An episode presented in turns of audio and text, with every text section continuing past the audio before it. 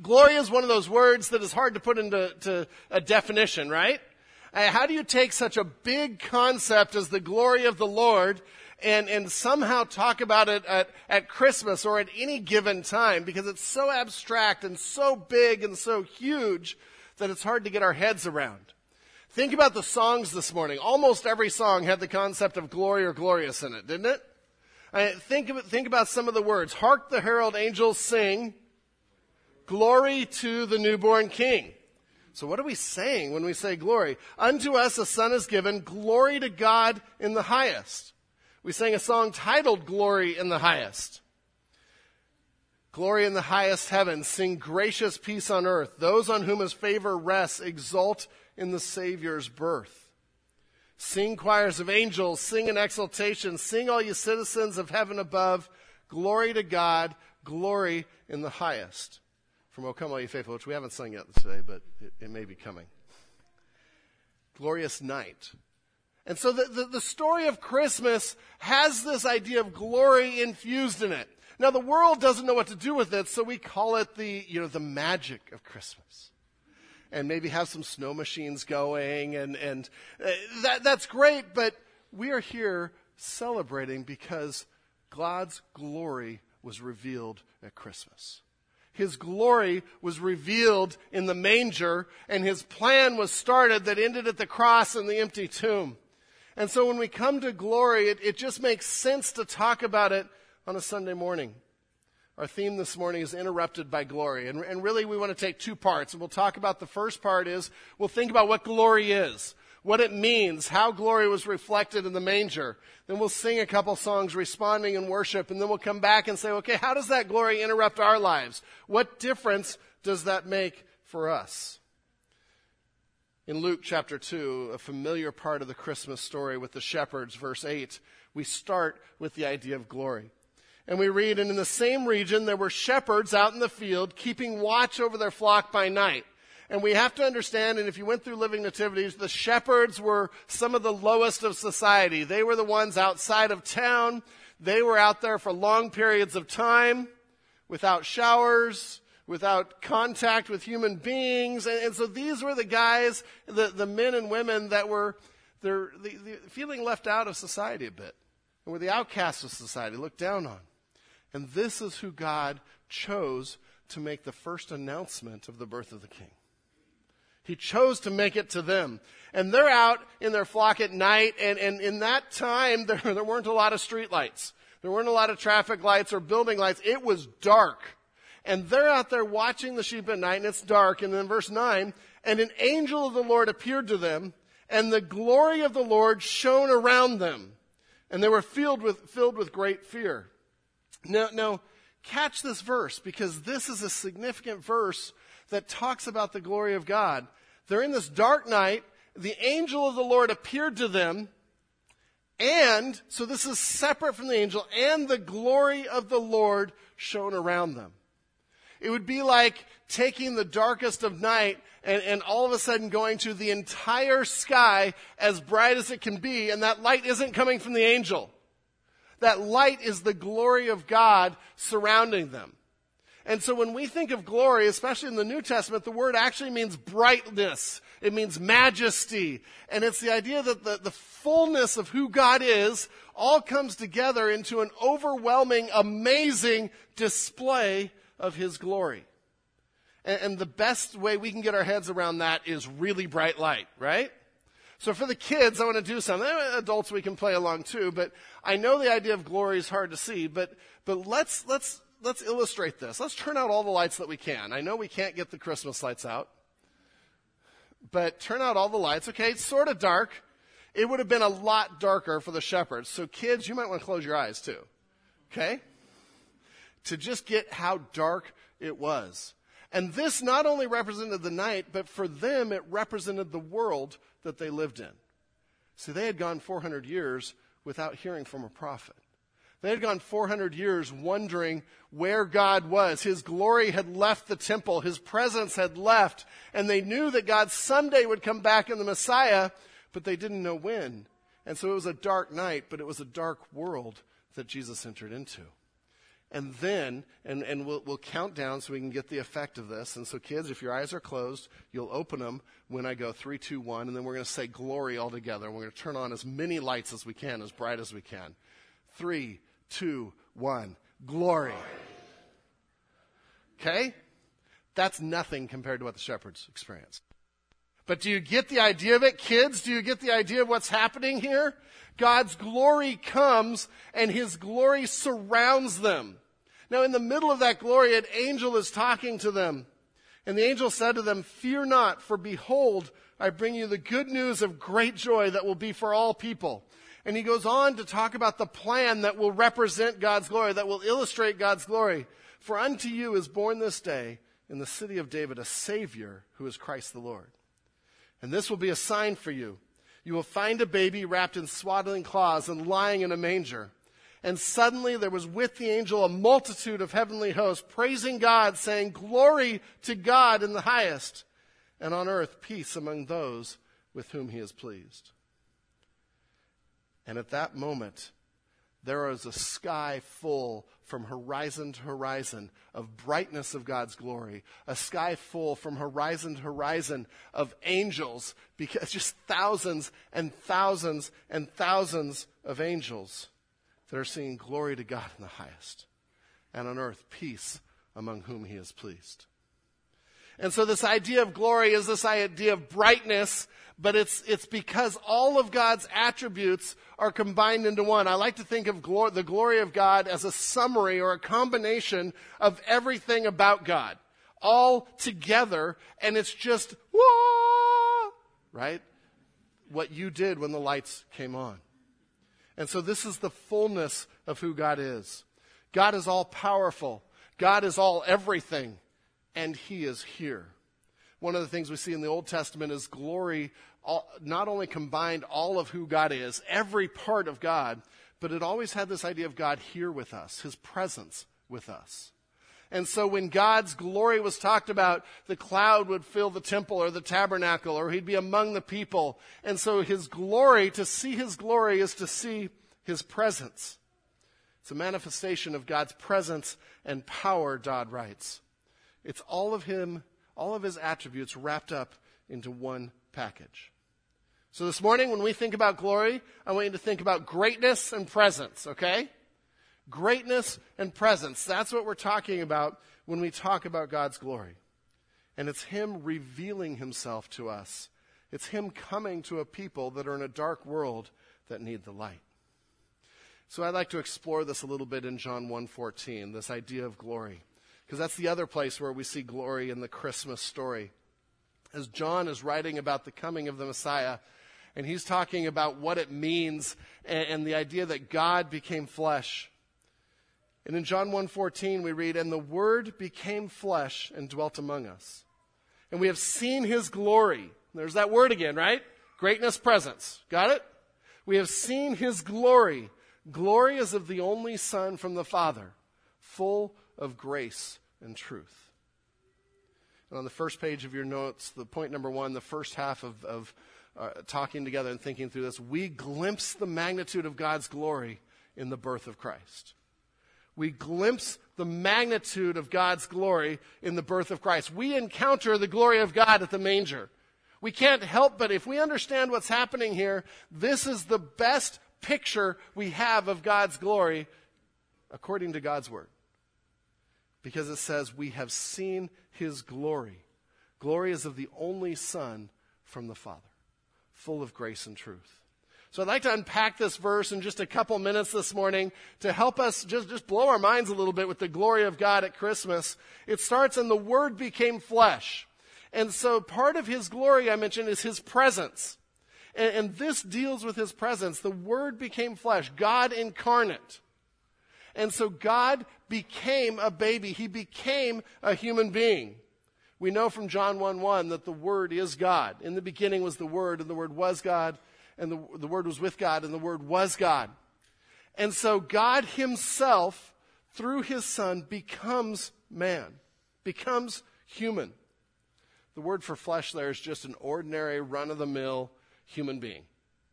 It's not a kingly human being. It's not like sort of becoming flesh or that maybe he's just pretending to be human or appearing to be human. He became human, and his name is Jesus. Just get your heads around that for a minute. How God Almighty, the infinite we sang this morning, could end up as an infant. And this is part of God's glory that even has the power to do this. But then it goes on to say, and he dwelt among us. And so God became man, if you think of the sequence of the verse, God became man to live and to be with us. The word for dwelt there, and I, and I love this idea because we, we've studied the Old Testament as well. The word for dwelt there is tabernacled or tented among us. And if you think back to the Old Testament, when the, the children of Israel would stop, do you remember how they would lay out their, their camp? The tabernacle would be in the center, representing the presence of God. The tent would be, of God would be in the center, and then they would all, in a circle around the tent of God, set up their tents. And the idea was God is here with us. Now, they no longer have a tabernacle. And so God here is saying, Jesus Christ became a baby so he could be with us, so he could tent among us. This is a great statement of his presence. It's a reminder of where God's glory is. Used to be in the, the tabernacle, used to be in the temple. Now God's glory is represented in Jesus Christ. But I love this idea because it reminds me that God came to be with us. We are not alone. Have you guys been tent camping before? And I've used this illustration before, but it's so vivid in my mind. I, we, we would take youth to missions trips, and often we're, we're camping in tents, and we are literally three feet apart from each other, the tents. And in the next tent, they're having this incredibly private conversation. and in the morning, I often pull them aside and say, you know, that was very interesting. But you need to know that little tiny thin tent wall doesn't stop the sound waves. We're all here. I'm not the only one that heard all that. You might have some apologies to make today. Because when you're tenting together, you are living life together as one community. And, and the image that, that God uses here is that Jesus came to earth, he became a baby to tent among us, to live life with us, to live every part of life with us the presence of God was localized in this baby, in Jesus. This baby was fully God and fully man. But this is the context where we could see, see God. And so, tenting among us, living with us, we see his presence. It speaks of relationship. He wants relationship with us. So many times we think of him coming just in terms of salvation. Now, don't get me wrong, salvation is the rescue plan, it is the primary goal. But throughout Scripture, we see just as importantly a goal of God wanted relationship with us. That's why he came as a human being. So he could walk with us, so he could talk with us, so he could live life with us. Adam and Eve were created for relationship with God Almighty.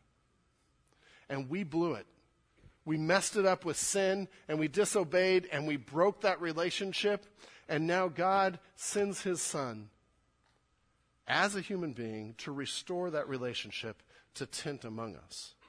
Now, now, this is all part of God's glory. Somehow we have to see God's glory in this manger, in this baby, in this act. This is our, all part of God's glory because it shows who He is. It shows his love and compassion and, and desire for relationship. It shows his grace. The very fact he doesn't just wipe us off the face of the planet every time we sin is amazing. And it's his glory that patiently loves us and says, I have a way to forgive you. I have a way for you to be with me. And so we see in his tenting among us his presence, a relationship. We see salvation. I also love the idea that it's God taking the initiative. Do you know that none of us can save ourselves? None of us can overcome sin on our own. We need a Savior. And God takes the initiative, God comes, and it shows his attributes of grace and love. It shows who he is, that he is here.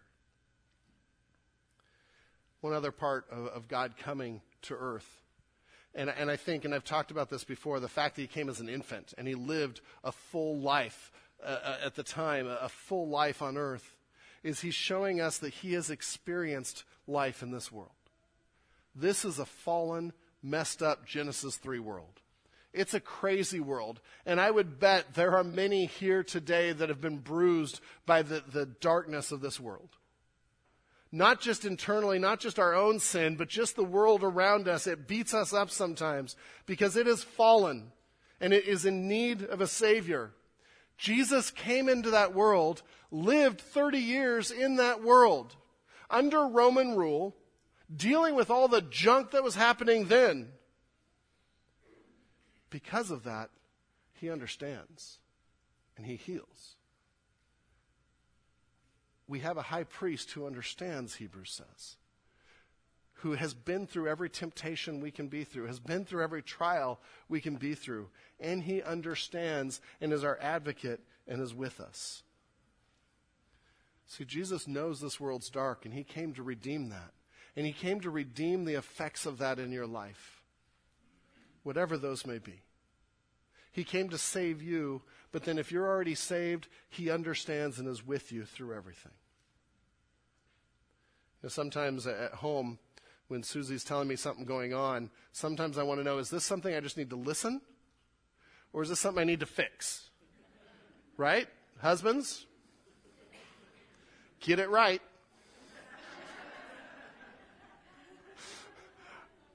I've got to say now we've talked about it. Uh, she's not in here, so I can say whatever I want.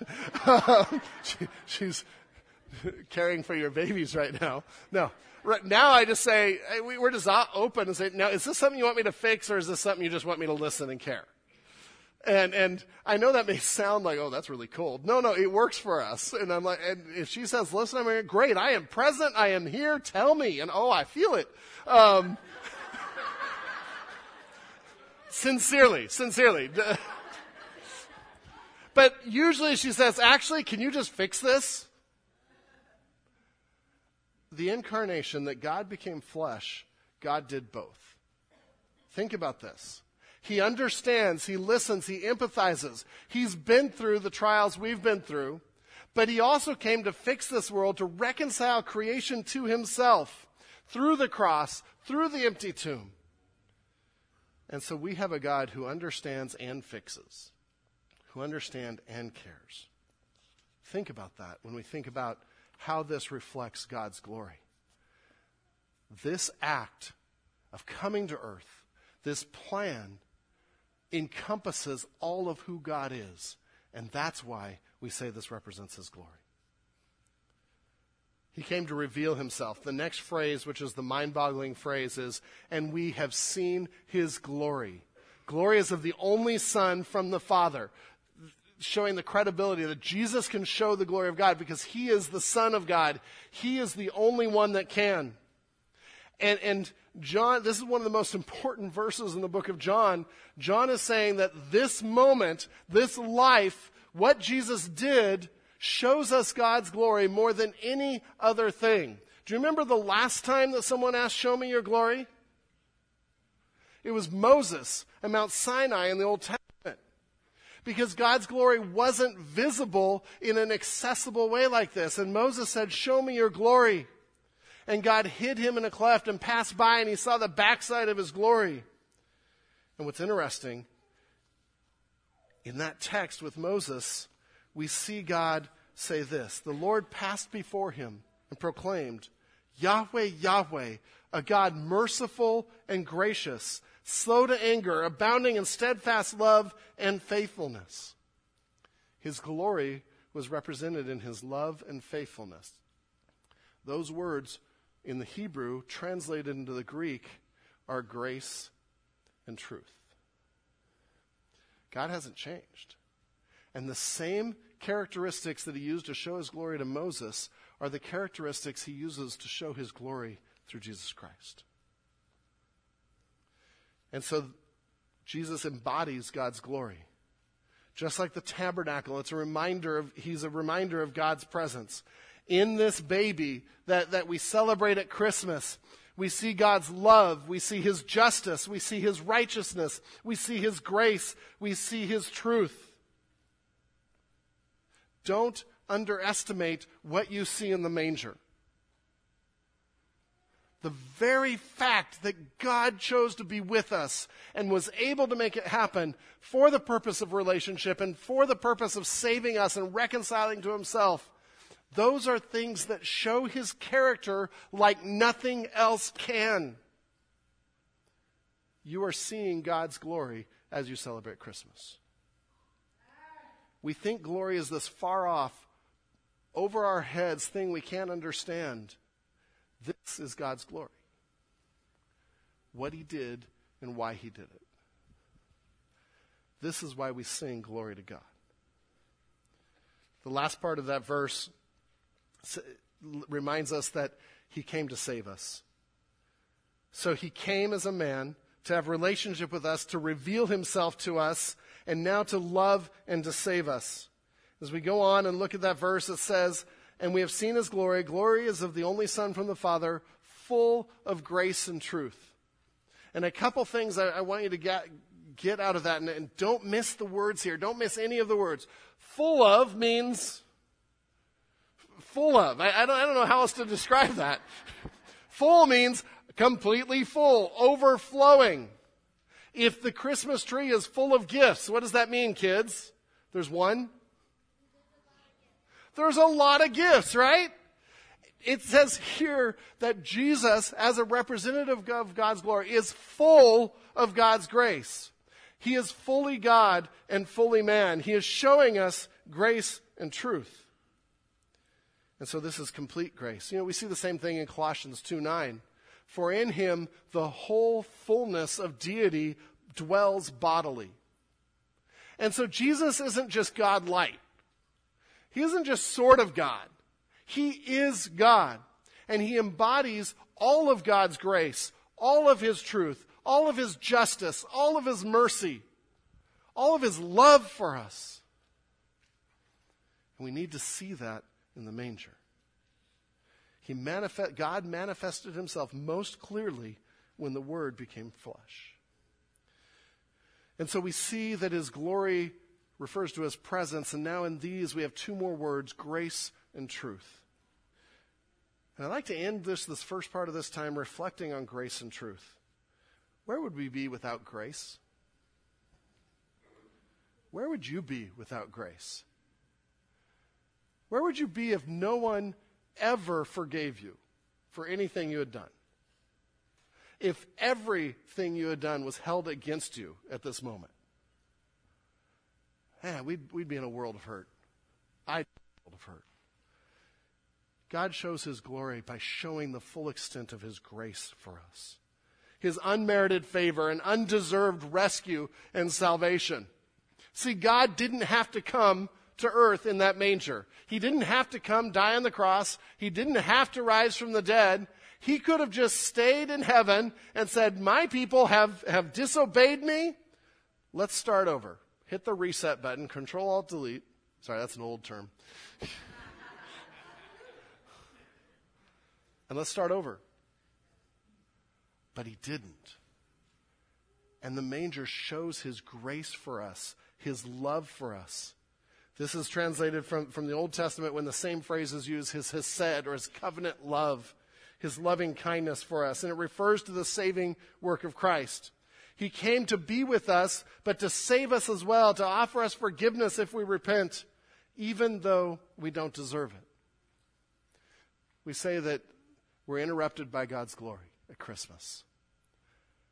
We are on a path before grace. Before we experience grace, we are on a path of sin. We are on a path of godlessness, a path that will lead to destruction and God intervened. He came and He comes into our lives and He shows us His grace and He interrupts that path and gets us on a new path. If we will respond, if we will repent, if we will believe in Him, we can be transferred from a path that leads to death an eternity without God to a path of eternal life and relationship with God. That's glorious, guys. That's worth giving God glory for. One other thought about grace. We, we actually can't understand grace, I don't believe, until we've experienced it. Grace is one of those things we could talk about, we could study, and say, oh, that's wonderful. But until we experience, until we know that we don't deserve something or we do deserve judgment for our sin, and then we experience God's grace and His love, that's when we really understand it. When it gets into our hearts. And the problem isn't that some of us don't need grace. We all need grace. The problem is we don't think we need grace. And when we come to a point of saying, God, I'm a sinner, I need your grace, I need your love, I need your forgiveness, then we can fully understand the glory of God's grace and how his glory is represented in his grace. Christmas shows God's glory because it shows incomprehensible grace. Grace, we, we would never offer this kind of full grace.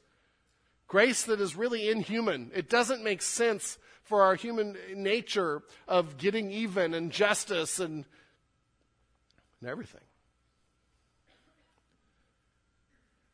Verse 16, we, we've been looking at verse 14. John 1 16 says, For from his fullness we have all received grace upon grace.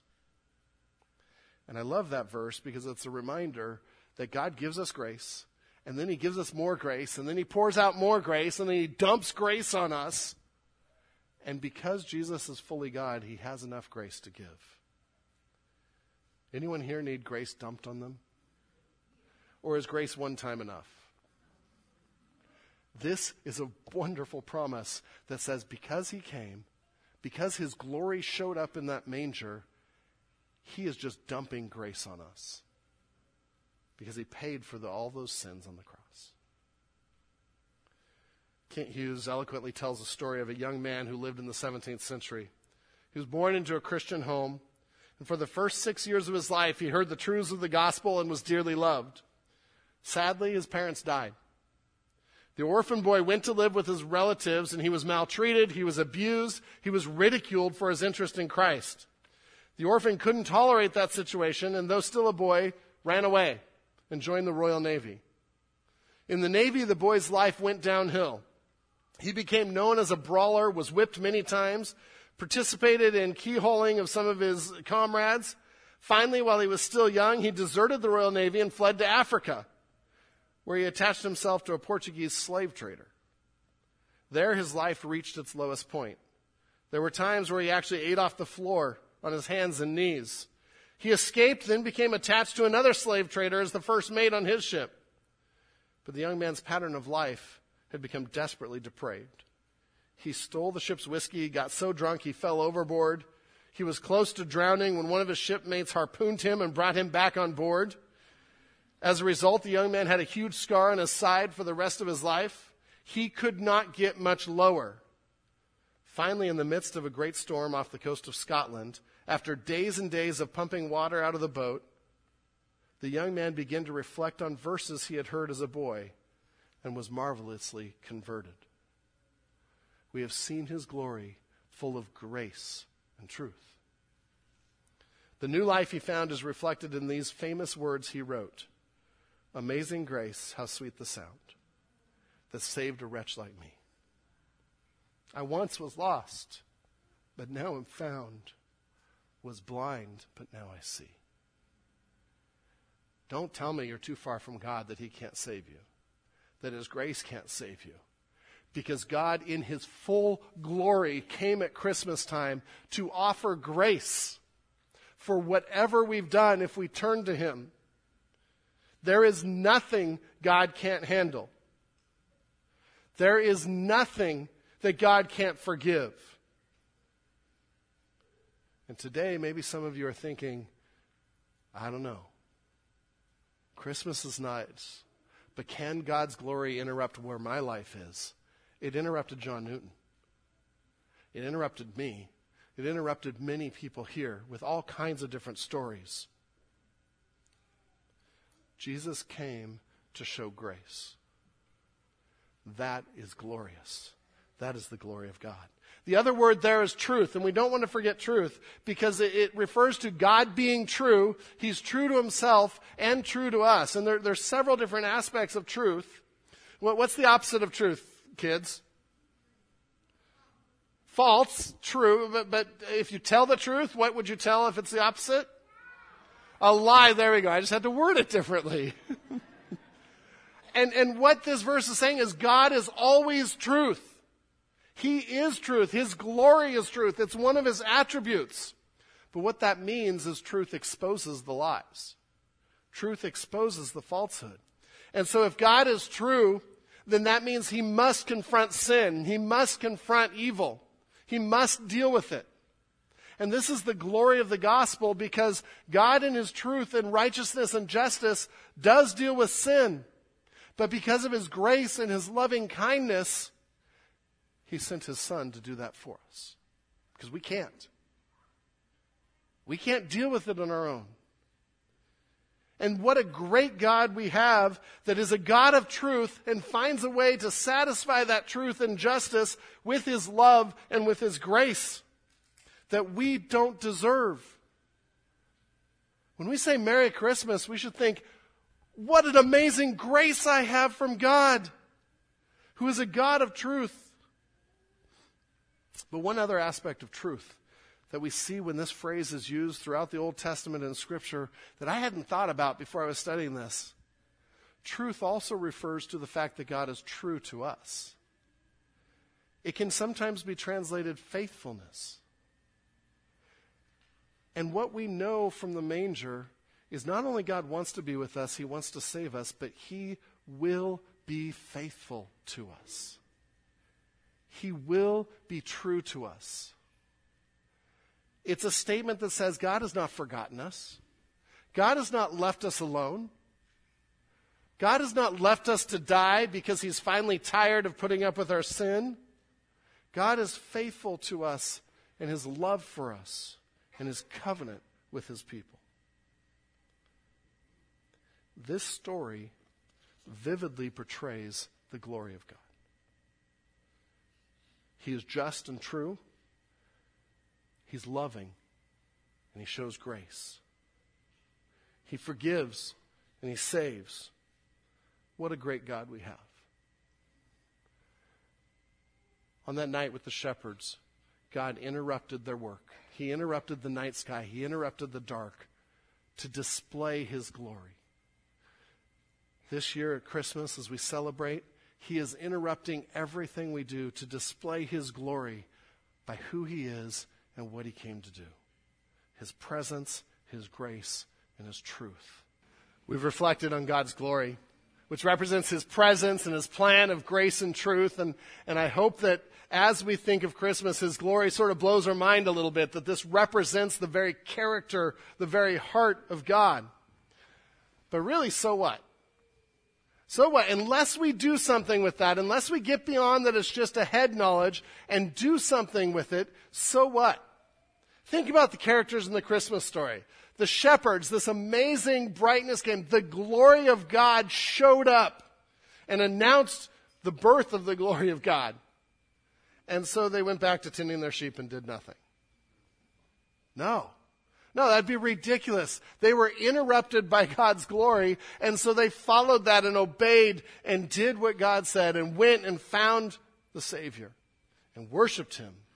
And then these lowly people who have no voice hardly in society went and told everyone and became the boldest of society. Their lives were changed by glory. Think of Joseph. His life was interrupted by glory, the glory of this story, the glory of Christ coming. He had a normal life. Worked as a carpenter, learned the trade from his dad, planned to get married to a nice young girl, maybe have 6.5 kids, sacrifice to Yahweh and worship Yahweh. His life was set. And then the angel showed up. He had found out his fiancee was pregnant. It wasn't the plan, the hurt, the betrayal. And this angel said, Well, he's actually from God. He's going to, to, to save the world from their sins as if the shock of your fiance being pregnant isn't enough. So I'd like you to marry her anyway, and you're going to raise the Messiah. His life was interrupted by the glory of God's plan. And he had a choice. Do I say yes? Or do I say no and go and find another nice young lady and live a normal, peaceful, boring life? But he said yes. Think of Mary. Mary was interrupted by the glory of God's plan, by God's glory showing up and arriving.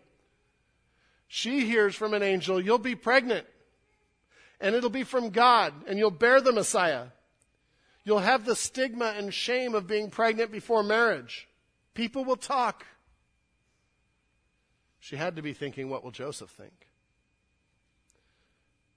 And then part of that plan is you will watch him be killed but you will watch him rise again.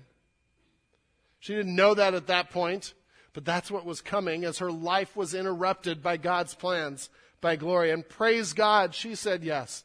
Praise God, she chose to say, My soul magnifies the Lord. May it be to me according to your word. And she was changed.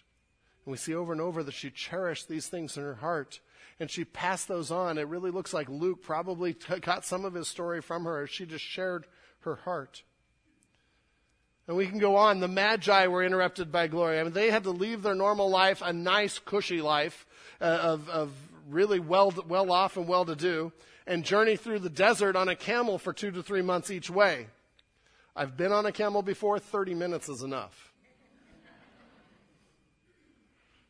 And they did it to humble themselves and worship this king. And they didn't know that they would end up putting their lives at risk with Herod, but God did. And he interrupted their lives to show that salvation is for everybody, no matter skin color, ethnicity, um, class, no matter what your background is, salvation is for everybody. And each of these people played a part because they were willing to let God's glory interrupt their lives. They were willing to take interruptions, to see God at work, and to see interruptions for what they were God Almighty working. Question I want to leave us with this morning is Are we open to those kind of interruptions? Now, I'm not saying another Messiah is going to come and that you're going to be pregnant with Jesus or, or whatever. I'm saying that God still interrupts our lives, and He still allows interruptions to happen. And we might say, well, some of those are just part of living this world. Some of those are just coincidence. No, no. God is in the business of taking everything we go through and turning it to His glory. And God says, no matter what happens to you, whether you eat or drink, do all for the glory of God. And so, what plans do you have, even, even this week? you have things lined I would bet you have things lined up, and we're going to be on this side of the family this day, and this side of the family this way, and we have to bake this by this day, and cook this by this day, and then we just crash afterwards. But you all know how family get togethers work. You all know there's going to be interruptions, there's going to be unexpected things. And, and so as we go into the next week and beyond, how are we going to view interruptions? As a chance to bring glory to God because God is working his glory in us? Or as annoyances? Are we going to get frustrated and show people that a, a Christian just gets angry and frustrated with life? Or are we going to show people that God's glory gives grace, gives truth to, to those around us? See, when I think of interruptions and how God uses interruptions, there's there's three major ways I think he uses interruptions. I will leave you with these today. The first is he often interrupts our lives to break through, to break through something, to break through sin, to break through darkness. For those of you that have accepted him and come to him, he interrupted your life to do that. And he broke through and said, You're a sinner, you need Christ. Come to me. And you chose to come to him. Some of you in this room right now have never made that choice, and God is trying in His glory and in the story of Christmas and what He has done. He's trying to break through to the stranglehold sin has on your life. And God uses interruptions for that. Even those of us that are believers, that are, are, are just trapped in a sin or in, in habits that aren't pleasing to God, God will often use interruptions to shake those things up. if we let them. So, God uses interruptions to break through in our lives, status quo. He often uses interruptions to help us grow, to know God in a new way. I think that was a lot of Mary's story. As she, she saw the Messiah in a whole new way, as she pondered these things in her heart. And those interruptions become chances to grow because we just don't grow that much in, in ordinary life. Now, yes, there is a slow progression and from degree to degree, but God uses extraordinary events to help us grow, sometimes hard events. But more than that, the third thing I think God uses interruptions for is to do his work. To do his work, not just in our lives, but in the lives of others. God might interrupt you with someone that needs to talk. God might interrupt you with someone that's hurting. And that interruption becomes a chance for you to show God's grace to them, God's glory to them that's manifested in His grace. How will you reflect His presence, His grace, and His truth and His faithfulness this Christmas. That's the story of being interrupted by glory and not just knowing about glory. Praise God, He interrupted our eternity. Praise God, He interrupted our path to death. Praise God, He interrupted our own worldview of truth and showed us His truth. But that also means He interrupts our plans, He interrupts our choices, he interrupts our purpose. This Christmas, we want to remember that. Be interrupted by glory. It's frustrating, it gets under our skin, and it is the best thing ever to use those interruptions for God's purposes. I'd like to go back and end by reading our, our verse again, John 1:14, and then reading John 3:16 with it. And the word became flesh and dwelt among us. And we have seen his glory Glory is of the only Son from the Father, full of grace and truth. For God so loved the world that he gave his only Son, that whoever believes in him should not perish, but have eternal life. O oh Lord God, we are astounded by you revealing yourself to us at Christmas. That you came as a baby to be present with us, to show your grace to us, to show your truth to us your faithfulness to us, that all of who you are is on display in the Nativity.